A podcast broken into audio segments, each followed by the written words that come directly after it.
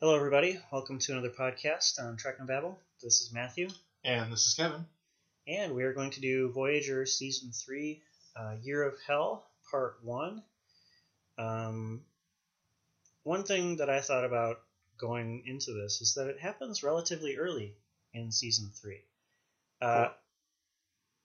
Since it, you know, compared to the introduction of Seven of Nine, i- is what I'm sort of driving. at. Yeah. Uh, it picks up, of course, on the sort of continuity foreshadowing that was done in season two, in which uh, Kes is traveling uh, sort of forward in time inside her own body or something, whatever that meant. And uh, she mentions that there was a year of hell, and you know, her, you know, her her vision, of course, did not feature a reclaimed Borg at all. Uh, nonetheless, I think it's cool that they went back to it. I remember being annoyed that they brought back the Krenim, but then did not mention the fact that Kes explicitly like wrote down some intelligence about them after that after the incidents of before and after. Yeah, I really th- in retrospect, I literally think it's one of those when you mention like just mentioning the character might have caused the writer to need like, you know, an extra 25 bucks or something and they didn't do because that's that's why uh, Tom Paris is Tom Paris not Nick Locarno, but it just uh, one of those funny things that how that works. yeah. I always sort of wondered about why that was left off. I mean, it's not essential to the story. It's just like when they go to the length of presaging it, you know, Yeah. earlier, it just seems weird that they wouldn't then call back Right. to And it. And was Year of Hell was it this one that was supposed to be the uh, cliffhanger until they wrote Scorpion, or is that a different? Was that Dark Frontier was supposed to be the cliffhanger? Like there was some. I remember reading there's some one of the cliffhangers was a last minute change, and what would have been the cliffhanger was made uh, uh, an episode in the season. I'm not sure about that. Let me look it up. Um, so, to this point in Voyager, uh, we have been introduced to Seven of Nine. Uh, she has sort of, I mean, what have they done? They've given her her silver cat suit, which was ridiculous, and then they also um, had the Raven, Yeah. in between uh, the beginning of the season and this episode, in which she kind of suffers from PTSD flashbacks and sort of seeks out her parents' vessel on which she and her parents were assimilated. Uh, you know, and so it just seems a little bit strange that, you know, she hasn't been completely integrated into the crew uh, yet. Um, and that's why it always seemed a little odd to me that it happened this quickly.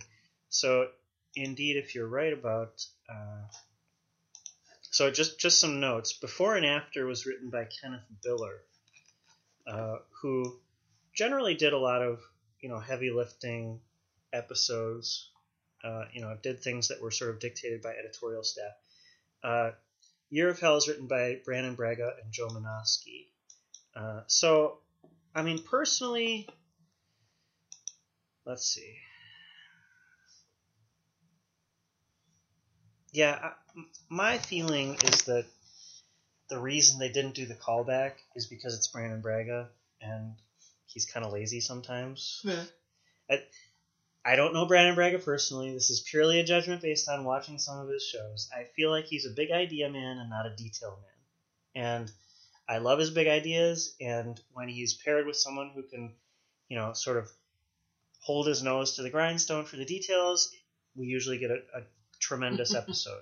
Um, you know, so that that's the origin of my saying laziness. You know, I, I don't I don't feel as though Brannon Braga is a lazy person per se. It seems like he did a lot of work on Voyager, and then you know, in, in subsequent, uh, you know, writing and directorial work that he's done on what was it called, uh, Terra Nova, and uh, Enterprise, of course, and Cosmos. He directed several episodes of Cosmos. Hmm. So, yeah, I'm not seeing anything about cliffhangers being repurposed. uh, in this. So I'm gonna I can't confirm your hypothesis, Kevin. All right, why don't we start and just uh, get going with this? So everybody should get their respective media ready, and we will all press play in three, two, one. Press play. Well, actually, wait. Three, two, one. Press play. I had to wait for the menu animation. This is a really neat digital map. Uh, I like this a lot. Yeah. I, I like the train going by. I like that they didn't uh, inc- just use the same like map that they've used for everything since next gen. It's a good call. the ship is neat looking, and I really like the transition, of course, to the sort of natural uh, biosphere. I like the okudagrams about uh, of the timelines. The uh, it's it's a it's an artistic effect that I like, and the the way the threads shift after each event was like a well realized Yeah, it's a nice piece of animation. art. Absolutely. Well, and, and it, it sort of neatly, of course, in a, in a true timeline, you know, the number of interactions must be you know In- astronomical. infinite, yeah. But it's a nice way of visualizing it. The Krenim costumes are pretty decent, I have to say. Uh, the makeup is, you know, pretty lazy. It's your basic trill, you know, sort of stippling.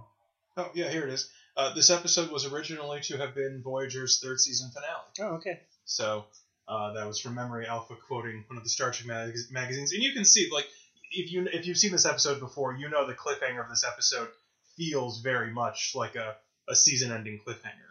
Well, and so why is that? I mean, like from the outset, it feels like it's more ambitious or something. The stakes are higher. It's it, it's a more successful, I think.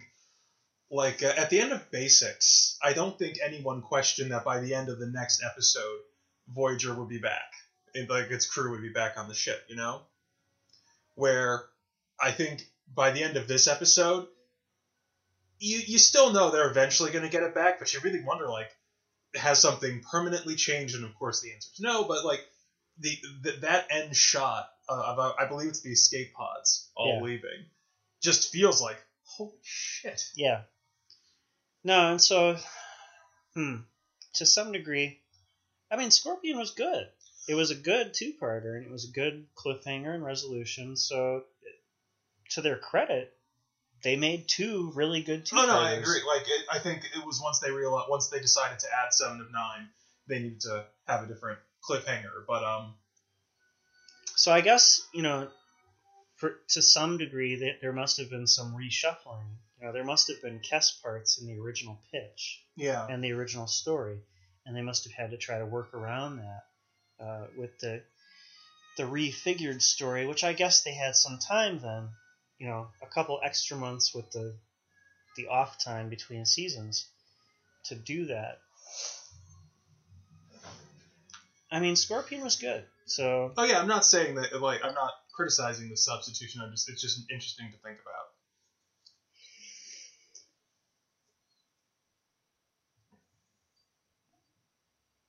So that's a nice image. This looks like a real uh, Hubble Space Telescope image. Yeah. Oh, actually, it can't be. Never mind. it's the galaxy. This is the introduction of the stellar cartography set on Voyager. Beautiful, I have to say. Uh, really nice graphic. It Yeah. almost looks like an IMAX. Yeah, it has like a planetarium feel. Mhm. Uh, I suppose my only criticism of this set piece from a narrative standpoint is it puts a lot of like I like the state like this little proscenium arch we get where like Janeway can now walk around and look meaningfully while making decisions. Is it anchors a lot of action in Seven's office essentially, and I think it contributes to the sense that now that Seven is here, we will focus on her at the expense of other characters. Like we'll be in engineering less, or we'll be on the bridge less because of this. And I, I think it's just uh, like it's something that it's something I think about in retrospect. So this new course is eliminating five years from the journey, and this is part of the trend of sort of progressively taking off chunks. You know, so Yeah. Kes sent them ten years further along their course, and this is uh, sending us five, you know, shaving five years off of uh, their course. Of course, for the narrative, we're also given this three dimensional view of different uh, territories in space. Also, Janeway's new haircut. There we go. Uh, anyway, we've got these territories, and we're going to see these territories change, uh, which is a useful narrative device. Okay, so it's these images in the background that are clearly Hubble Space Telescope images. Yeah. The Doctor is wearing his uh, autonomous emitter, which is good. I feel like this is one of the early times in this season that we're actually getting that again. They had him in sickbay several times, but they haven't really shown us him wearing the emitter. The images in the background are really nice. They, they really add visual interest to the scene. The Okudas uh, and you know the set designers. I know Voyager is not a lot of people's favorite show, but I think Voyager is visually probably the most interesting show of the three uh, sort of new Star Trek shows. I, I get that. It feels like what Next Gen would have been had it been made in the '90s with uh, Yeah, bigger budget, Yeah. better. and more experienced people and better tech. Yeah, I get that.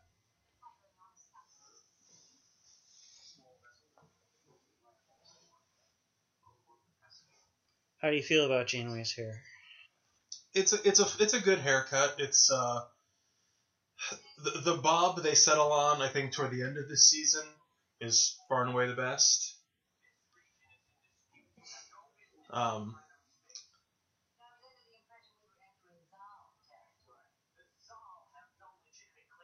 yeah, I, I think in order, um, I think my favorite is the bob we get for the back half of the show. This is close. This is like in a second or third place. I like the ponytail action we were getting at the start of this season, end of last season.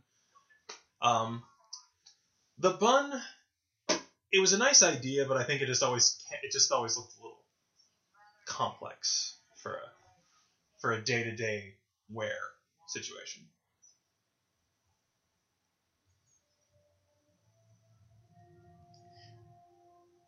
So we're getting this day device too.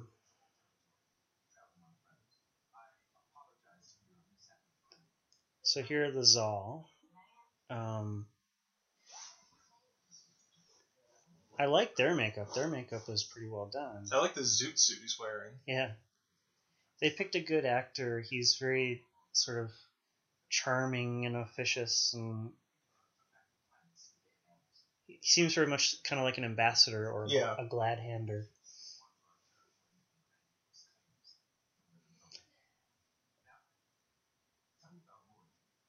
A single ship alone, half a galaxy from home. How exciting for you.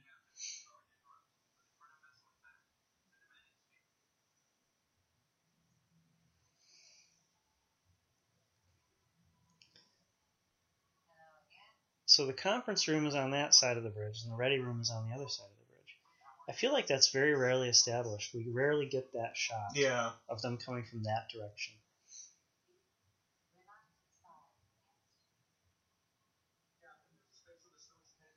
Ah, spatial distortion.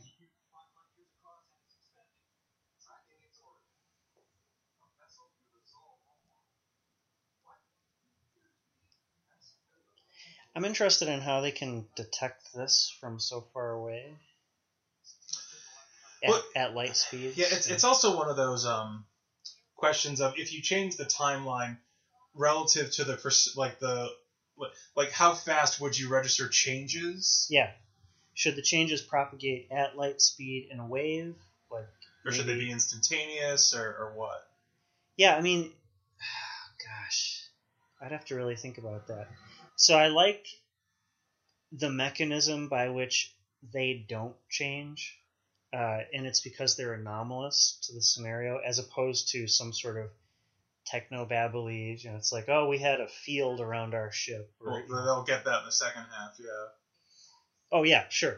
I'm just saying, as far as the fact that they they're not changed, and they've done a good job of sort of immediately changing uh, the Krenim here Yeah. and giving them a better, you know, they've changed the lighting, they've changed the costume. The actor is sort of more, you know, smug. Yeah.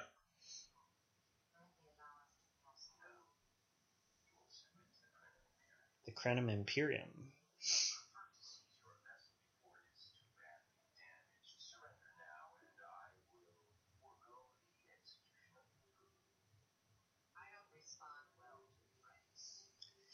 Good chance for Mulgrew to show her steel. Yeah, so the ship is larger.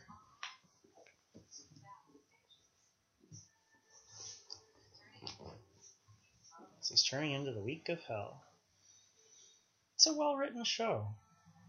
I mean, we know it's called Year of Hell. It's been referred to in prior episodes, and so it's a nice bit of foreshadowing.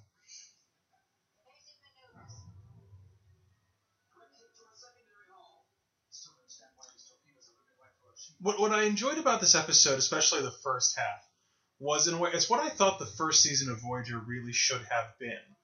And um, I know I've made the comparison to the first season of Battlestar Galactica several times, but I think it holds here. There's a real sense that they could really lose, that they don't have the ability to, like, maybe let alone survive, let alone continue to function at at full capacity for a Federation starship and and that's something that's an idea I find interesting and really the one that's allegedly the core of the show. Yeah, I agree with you. So, so really digging into that and watching what happens is super fun.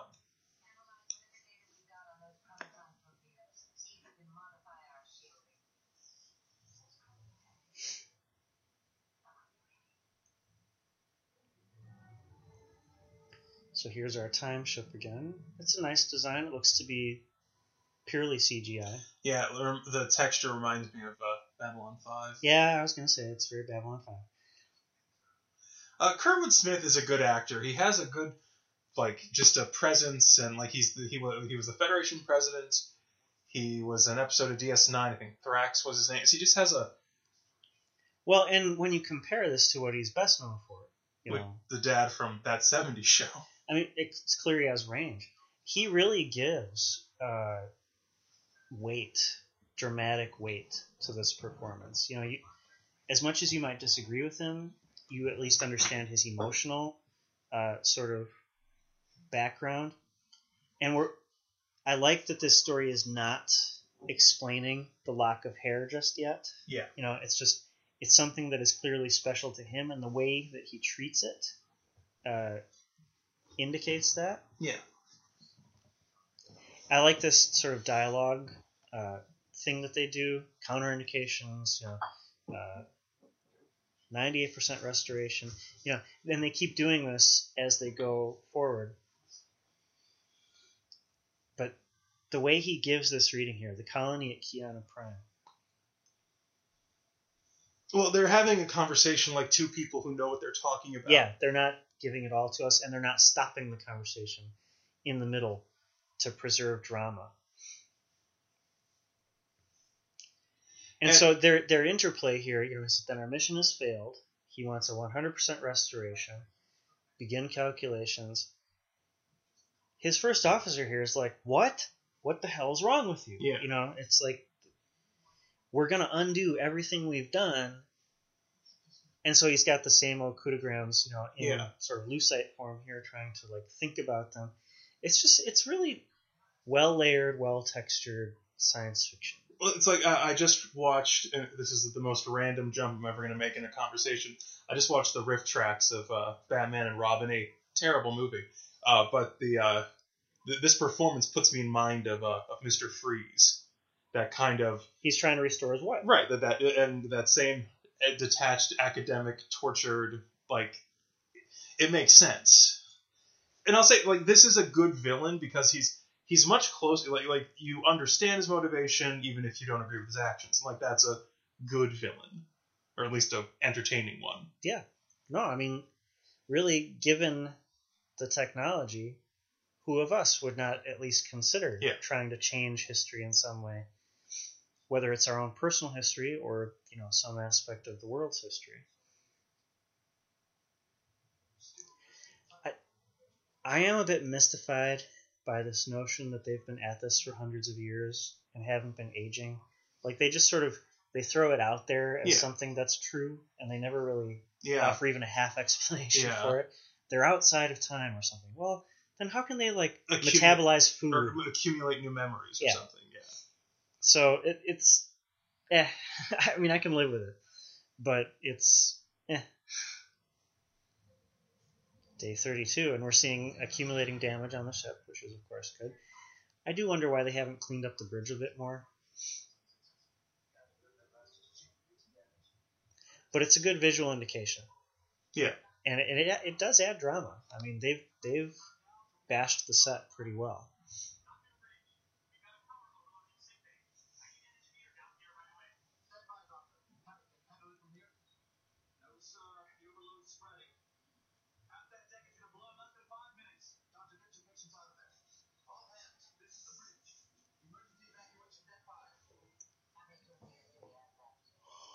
Good question. How many torpedoes do we have left? Her hair is being dressed in an interesting no shower kind of way. Yeah.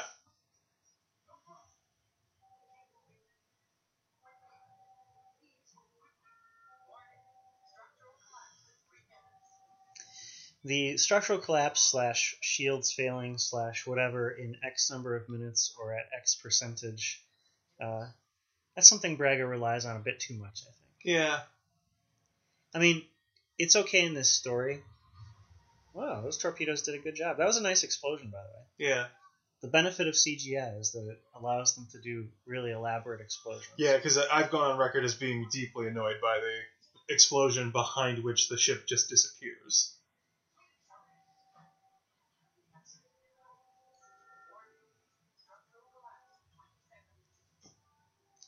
It's always kind of raised the question to me about the ship's construction that they have these sort of portholes that are airtight, but there's only one or two of them on any given deck. Yeah. Uh, this is a nice dramatic moment, of course. And, it's played well by Picardo. Yeah. And a very nice effect, I have No, say. yeah, I, I will say when I watched that scene the first time, I, it was it, it- I felt two emotions very powerfully. One, like, wow, I can't, I can't believe they did that. Two, I think it it did cue off in my head that we were probably hitting the reset button by the end of the episode. Yeah. No, It- it- anyone who's been watching Star Trek to this point is probably, yeah, already primed for that.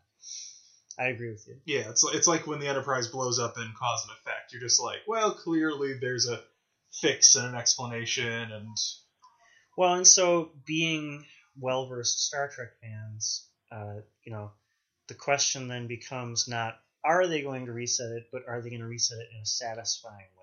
yeah, which we'll get to in the uh, second. Okay, Janeway's tone of voice when she demands the damage report and like the you know clean up the bridge, what's left of it line. She's starting to like get frayed around the edges, and that's the interesting, most interesting part of this story for me. Is this episode more than I think any other, with a couple of exceptions, maybe Equinox, um, really pushes Janeway to the limit, and that's super fun to watch. There's the episode in the Void where she's Yeah. depressed, which is really good. Yeah. Like there's just something about like seeing her really lose it, and it's it's a lot more. And it's by the second episode when she's just keep practically keel hauling people. Yeah. Well, I mean, the I got I got to single out the set bashing for props here. Yeah. I mean, part of Voyager's appeal, if you'll go with me on Mhm. this, is the. I I mean, the, the visual appeal, the, the beauty of the vision they give us of 24th century life. The, the ship is more uh, utilitarian to some degree than the Enterprise D, but the graphic and sort of set design perspective is so unified in this show. It, I, I said it when we did the first episode, when we did the pilot. The look of this show really does not change from the pilot to the finale, and that's not a criticism. It's because it was so perfectly realized from the beginning, from the sound of the doors opening to the, the look of the graphics to you know the, the chairs to the, the teal accents you know like It's it's perfectly realized, and so to my mind, Voyager is sort of a crystallization of the best design aspects of TNG.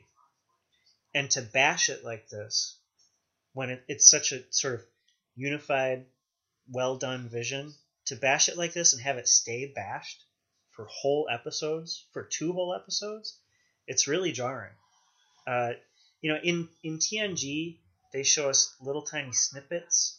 Like in Parallels, they show us, Yeah. you know, the, the Borg universe Enterprise, and it's, you know, uh, it's trashed, and, and, and that's upsetting. I can't help but feel that Teacup was a bit of an homage to uh, Star Trek Six. Sure, sure.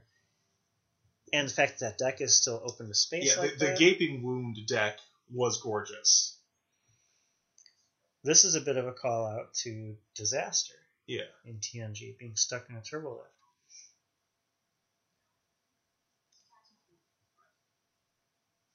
This is interesting dialogue too. The holographic version of To Catch a Thief. And uh, Harry is right here. It is Cary Grant, not Clark Gable.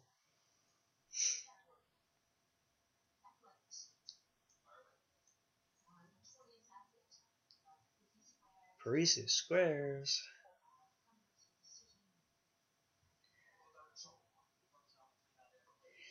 The, the rules of this game are odd. Like, how much detail do they need to be declared right? Yeah.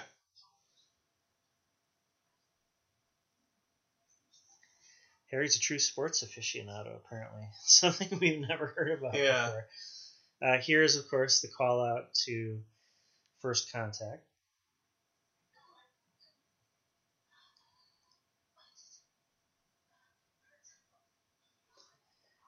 You know, if anybody is good at pain acting, I'm going to say it's Roxann Yeah, yeah. uh, Biggs Dawson. Um, she's better, she's better than most. She- that's Dawson now, I. Yeah. but I believe it was Biggs Dawson at this point. No, no, no. She was Dawson in the credits. Ah, so she hasn't yet married Casey Biggs. No, she she divorced him when the show started. Oh, okay. There's our deep cut trivia. Yeah, there you go. Um. Anyway, pain acting can be either sort of ugh, annoying or ew orgasmic, you know. Yeah. and she does neither. I mean, she really. I don't know if it's a class you take at Juilliard or yeah. you know, like, right, you know, or if it's a method acting thing. But Yeah. she gets into it, and it feels like real pain.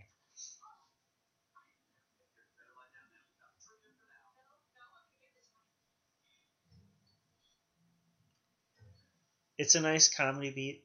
The seven of nine gets the answer. Yeah.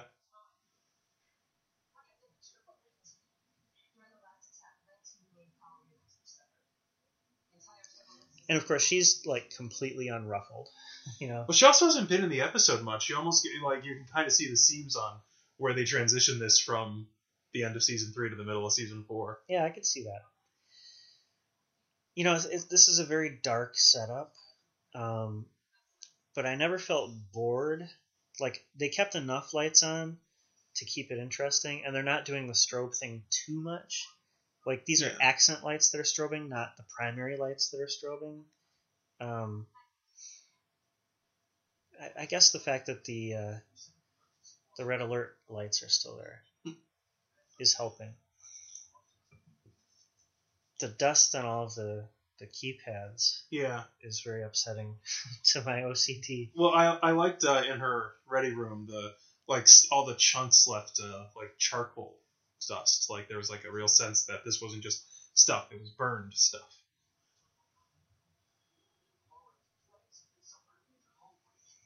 So I like the call out, but I just how do they have the resources to try to create, you know, sort of transverse bulkheads? But it's nice that Tom is. I knew your fixation with history would come in handy someday. It's already come in handy in the 37s, right?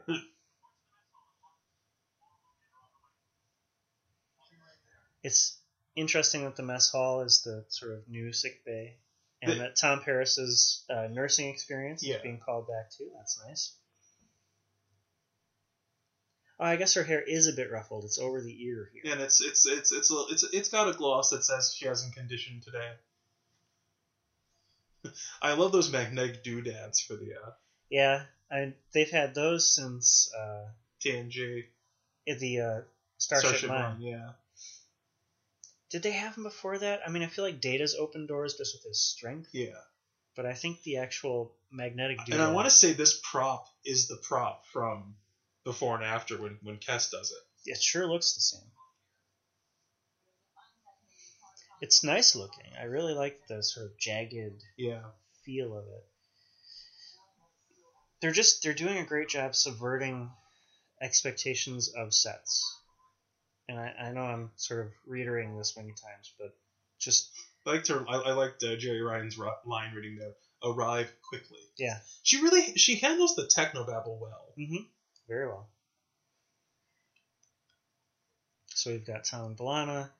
Their romance has already begun, of course, Yeah. because Day of Honor is before this Yeah. episode.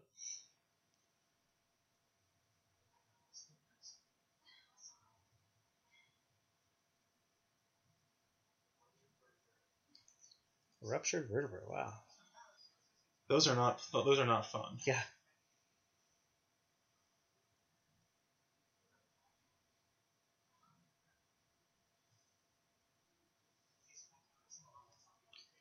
You know, some nice drama though.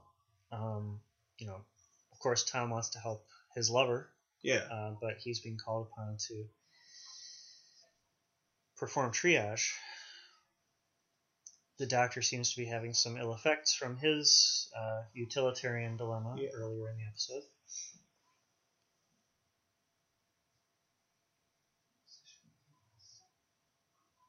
Really nice line reading uh, by Robert Duncan McNeil. He does sort of sarcasm and under your breath stuff a lot better than some people. Mm. But he always can dial it back. You know, he, he plays empathy really well too. I really like Robert Duncan McNeil. I've, I've been a fan since uh, the first duty.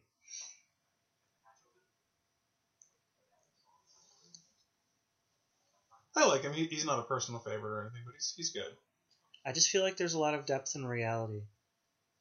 See, like the way he pitches his face here, you know, he's been snotty, but now he.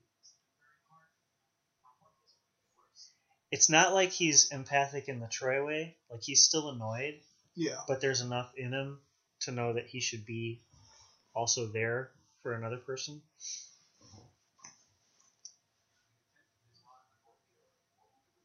I like the glowing. I like the way they painted the sort of char. Yeah.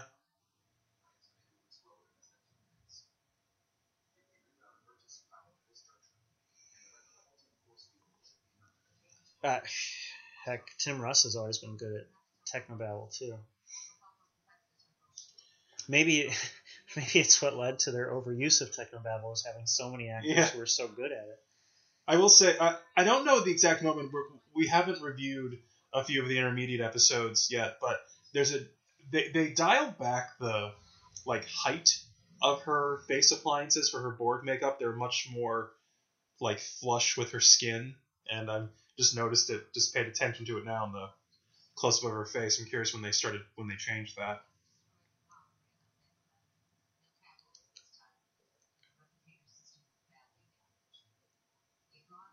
Like I just feel like you would clean some of these hallways. Hmm. I'm not talking like a full sweep and vacuum, but just to get some of the large chunks out of the way so you don't trip and fall. Yeah.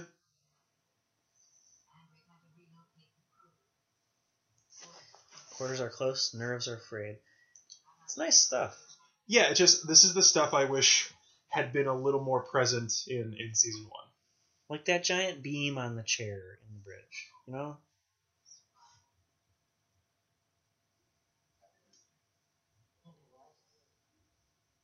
This is some of the stuff for Janeway that you were mentioning.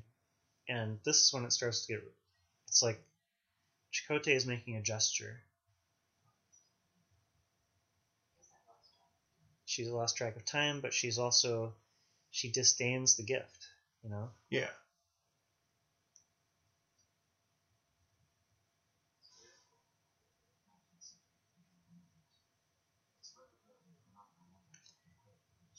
Is that supposed to be a mustache on Chakotay? Yeah, they really should have just gone full beard.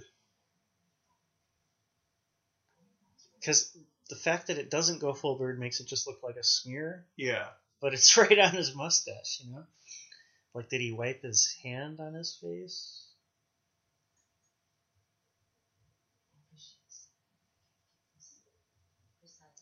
Ah, so we can recycle. Well, it just seems like if you could recycle the watch, not recycle some of those beams. All the rubble, yeah.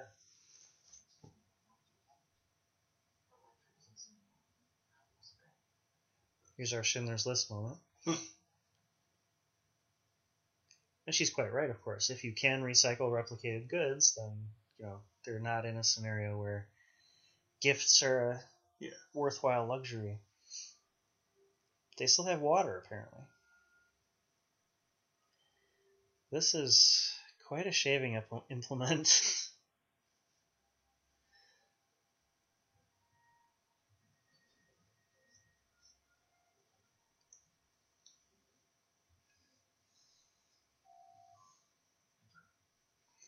I feel like they've done a pretty good job, or Tim Russ is doing a pretty good job with blind acting here.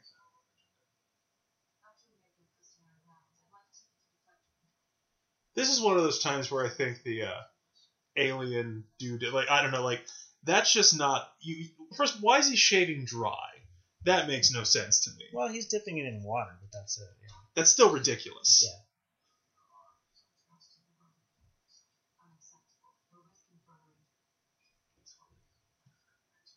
I, I don't know, dude. You're yeah, with that thing yeah, across that, your neck. yeah, with that scimitar you got going, if you sneeze at the wrong time, I mean,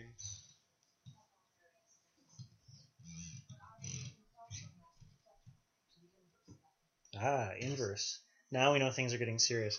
Whenever things are inverted, yeah, the reversed polarity. Yeah.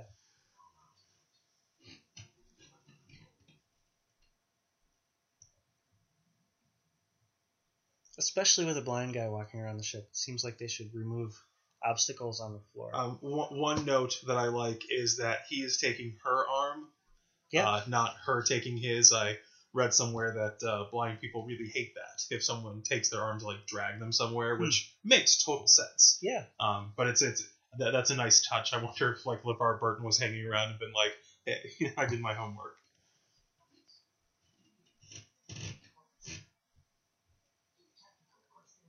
I love that Neelix is still calling him Mr. Vulcan. Neelix is finally getting his uh, security job that he's always been angling for.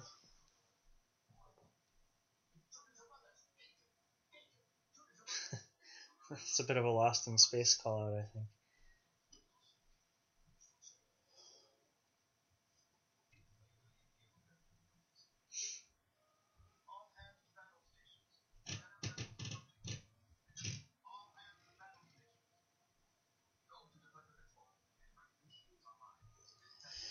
So here's what you were mentioning, you know, sort of the the new way of insulating them, which is temporal shielding,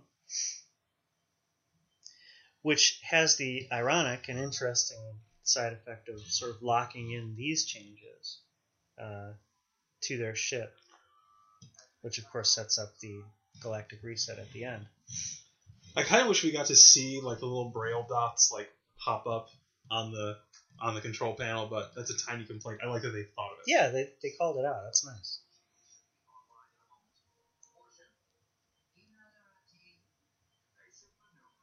I like Janeway's like catcher stance in her chair. Like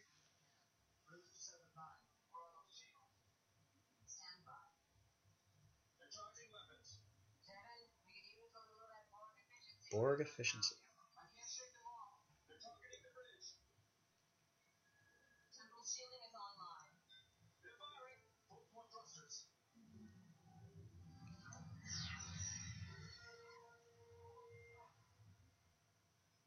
The temporal shields are holding.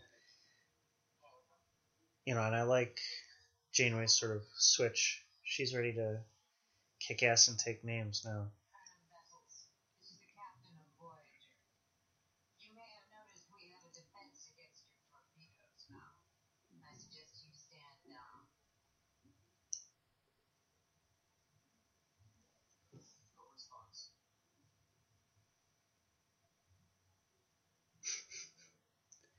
Her face. How do you feel about the rolled up sleeves? It uncomfortably reminds me of Riker in Generations.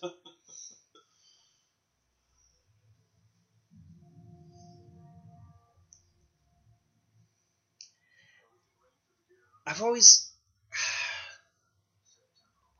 so I, I love the the sci-fi idea. They have this technology, and you know they can try to alter the timeline. I've always just wondered if annihilating planet is the only function that this Yeah. ship can do. Like, can they just change one person's life? Can they undo? Uh, so there's some dialogue later that talks about sort of undoing and redoing and undoing and redoing. You know, like different races disappearing and then reappearing.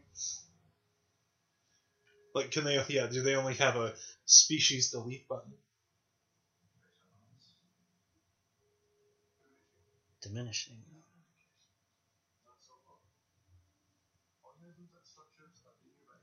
So, like, what is it that that their beam is doing? Right? Does the Yeah. beam like travel back in time and sterilize the world, or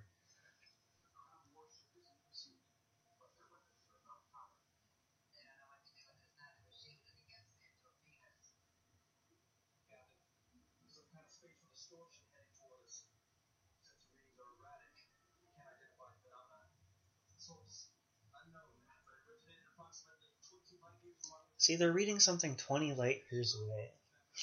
Does that mean it took twenty years for this? Well, I, was just, I I, mean, it always thought yeah, I always thought subspace propagated faster, so Yeah. they, they were getting some kind of subspace reading. That's just sort of the cheat Yeah, of the Star Trek universe. yeah.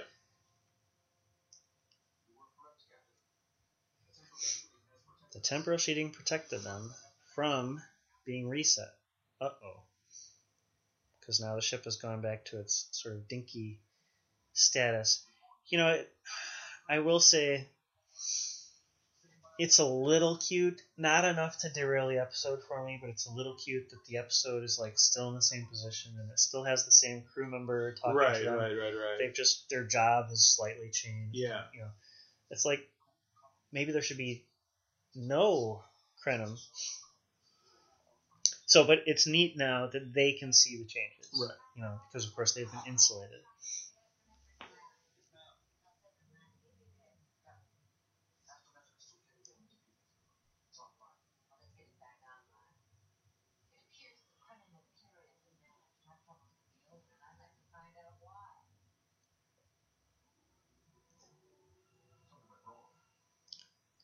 Something went wrong. So Obrist was right. if you keep messing around, you might undo all the good Yep. they've done.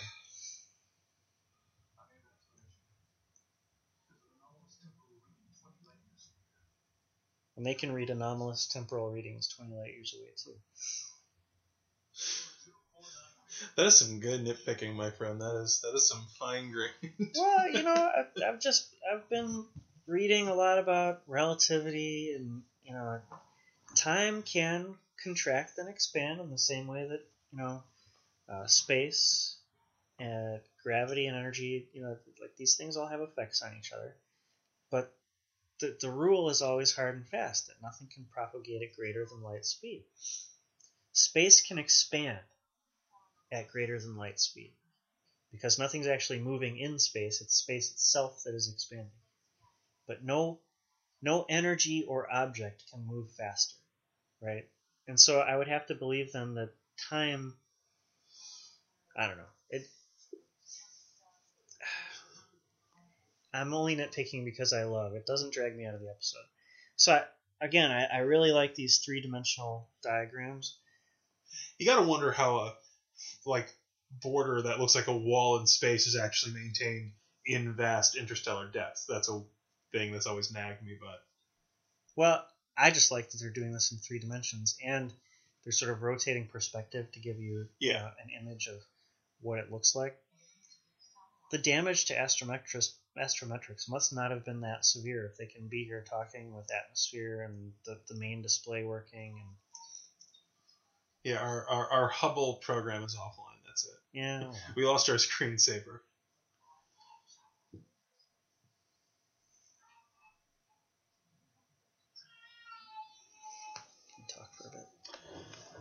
Yeah, this is just this is good graphics. Like I, I suppose the CGI ages better here than in some of the three dimensional stuff because like a CGI looking computer generated thing, it doesn't matter that it looks computer generated because it is, and inside the story it is.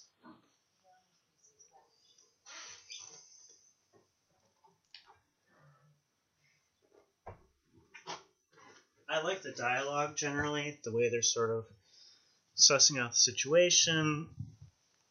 You know, I mean, we already kind of know most of this stuff, but they're sort of putting a fine Yeah. point on it. I, I also like Janeway's stated distaste for uh, um, temporal travel. Yeah.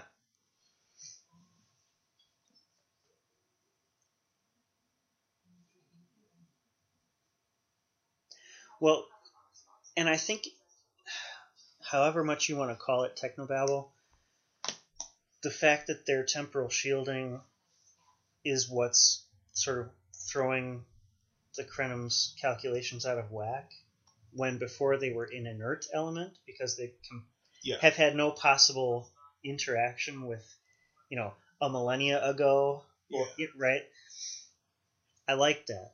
I, it shows at least some forethought, you know, some some deep thinking about what's going on here, and you know, clearly Brannon Braga is enamored of time changing, time travel type stories. Yeah. It's probably too bad that I don't know. Maybe I shouldn't say that. I was going to say it's probably too bad he didn't get to develop the temporal Cold War in Enterprise. Uh, But Uh, he careful did- what you wish for. he did have three seasons, so uh, the name Annorax is pretty cool. Yeah. It's kind of like Parallax or uh, Prolix or something.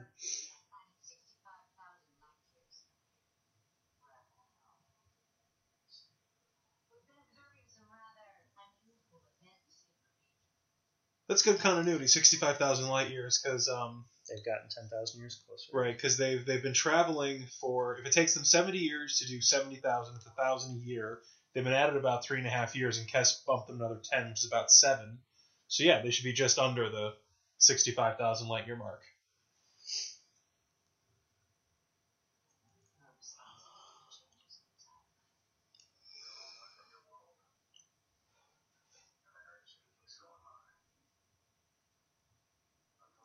Like if he had the fine-grained ability to alter time rather than just delete things from it, you figure he could have dangled the whole "I can make it so that you know Voyager doesn't get sent to the Delta Quadrant." Presumably, since that's you know ten thousand light years away, um, you know, it, I don't see how they could do something that would have that far-reaching an Yeah. impact. And also, it's this caretaker, you know, Yeah. these sporocystian forms, which, you know, I, my impression of them was that they don't really live in our sort of space-time continuum. So I don't know that he could make those sorts of promises. It seems like he might. Uh, are they supposed to be clear of Borg space now too? Seems like this is the kind of technology that the Borg would love to get their hands on, right? Yeah.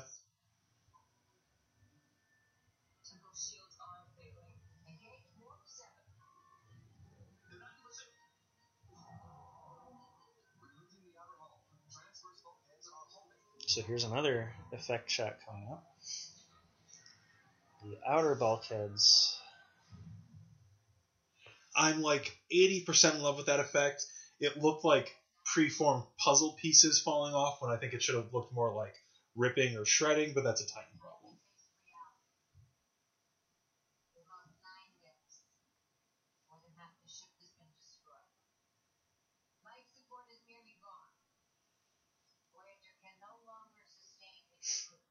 Have we been getting a casualty count at this point?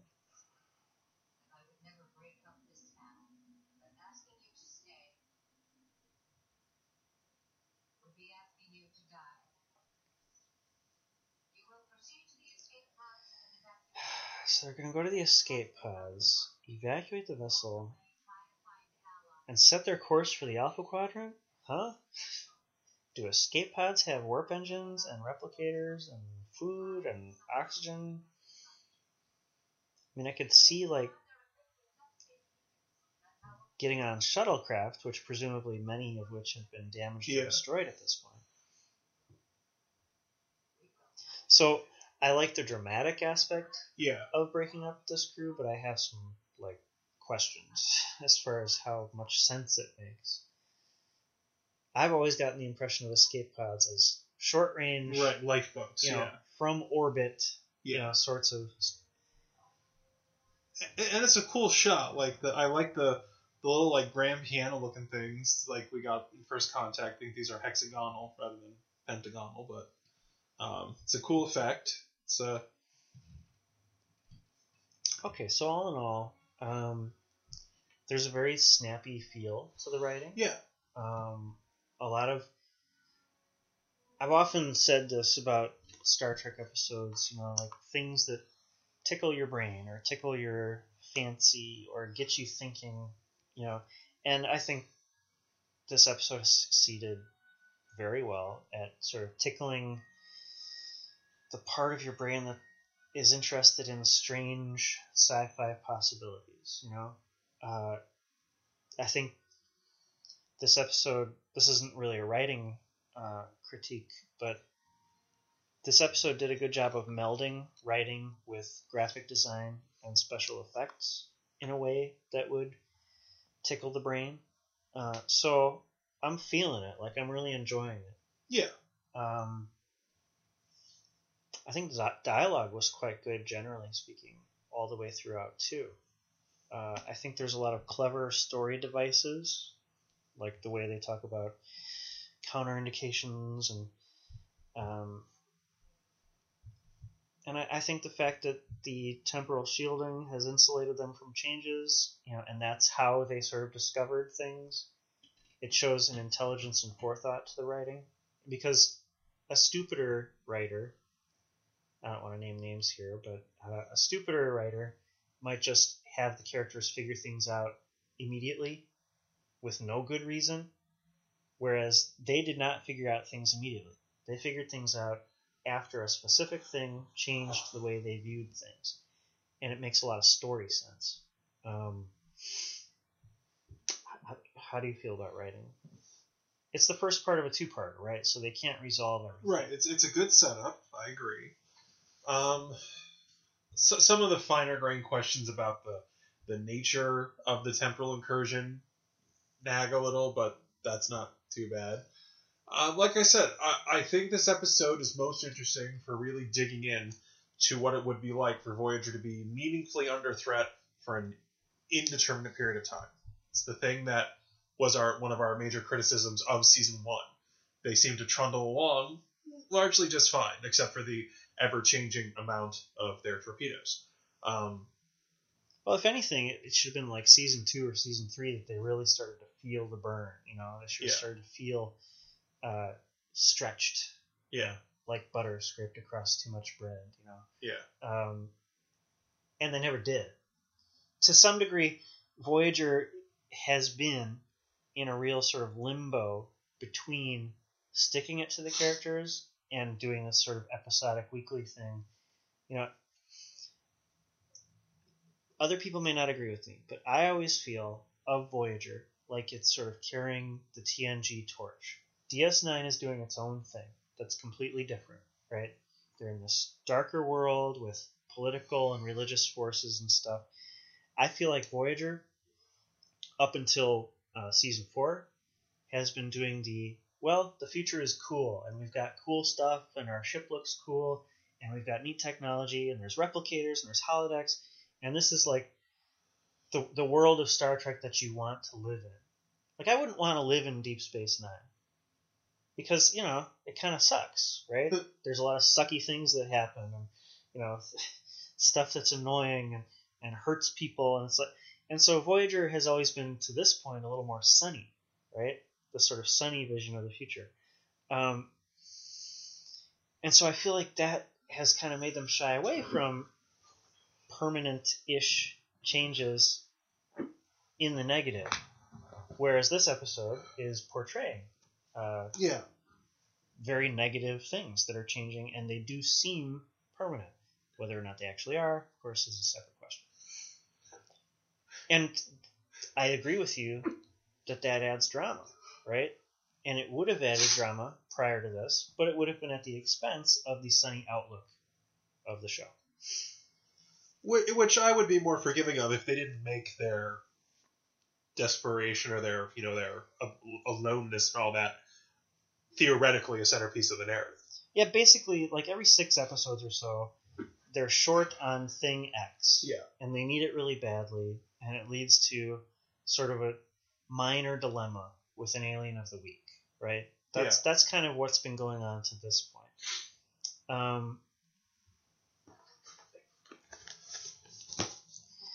But I agree. What we get here is taught. It's interesting, and it feels meaningful, even though by the end of the episode you figure they're going to fix this. something's going to get fixed somehow. It still feels. uh Excuse me, I have to sneeze. Well, I think it feels meaningful because of the sort of dramatic weight that Annorax is given. You know, I think Kurtwood Smith's performance sells it. It sells his uh, sort of role and the the heaviness on Yeah. his heart. yeah, You know, and the the general sci-fi idea of a race or a culture or an empire trying to restore its former glory by changing the timeline super interesting and so you know like i think even if you feel as though things are going to get reset you're interested enough to see the twists and turns yeah. There, there's enough of a through line for the characters. Like it's clear Janeway is kind of starting to lose it, and they'll really dig into that in part two. And I enjoy watching that. That's Yeah. a fun thing to watch. Well, and if anybody can do it, Kate Mulgrew Yeah. can do it. So Yeah. you know, I would say the writing is probably four-ish, verging on five-ish. You know, but the acting is definitely super good. Yeah, I agree. You know, both uh, Kate Mulgrew and Kurtwood Smith as antagonists. You know, excellent, excellent stuff.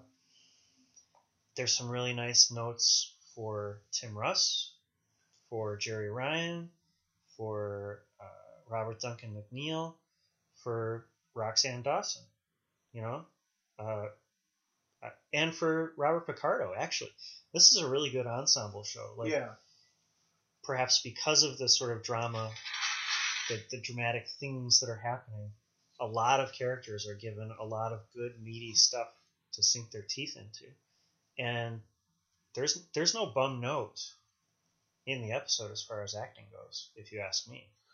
yeah. Certainly, I don't think anyone does a bad job. Um, production values are pretty darn good. Yeah, yeah. The exploding deck five was good. The uh, I think the exterior space shots are better than the interiors, generally speaking. Like the the bashing was good to a point, but it started to like just bug me. And I suppose it's supposed to bug you, yeah, but it started to bug me into like, oh, this is too dark and there's too much strobing and stuff. Like I wish they would have cleaned up a little bit. I don't know. Um, but the exterior space shots were super cool. The planetary matte shots Yeah. and effects were really nice. Uh, the CGI just doesn't age horribly, I would say. Uh, the escape pod stuff at the end was good. yeah. Um, costuming and makeup uh, on the Voyager crew was good. Uh, I liked the look of the Krenim, generally speaking. Um, it's really pretty up there as far as production goes, if you ask me. Yeah. Um. So is this a four? I think it's at least a four. Yeah. So is it a four or a five? And I'm I'm having an argument with myself. Like on the one hand, it is more of an action episode, and those tend to default to a four almost, where like a really good action episode gets you a four because we want something like like Scorpion was a four. I would say this is better than Scorpion. Yeah, I think this reaches for a lot more than Scorpion does. Scorpion. like the villain is nuanced. Like there's things I want in this episode, but I'll largely get them in the second part. And That's that's the danger here for me is I since I know what the second part is like, Yeah. I don't want to reflexively give this a five because I know that they answer some of those questions. yeah, in the second episode. And it's not like there's wasted. It's not like there's stuff they did where I'm like, oh, you could have cut that and expanded something else. No, not really. It's very tight. It's a very tight episode. Ugh, like,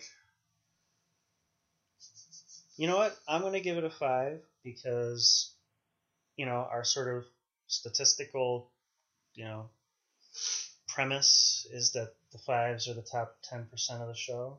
I feel like this scrapes into the top 10%, you know, of all filmed Trek. Uh, Like, I would definitely just pop this on if I wanted to watch a really good Star Trek show.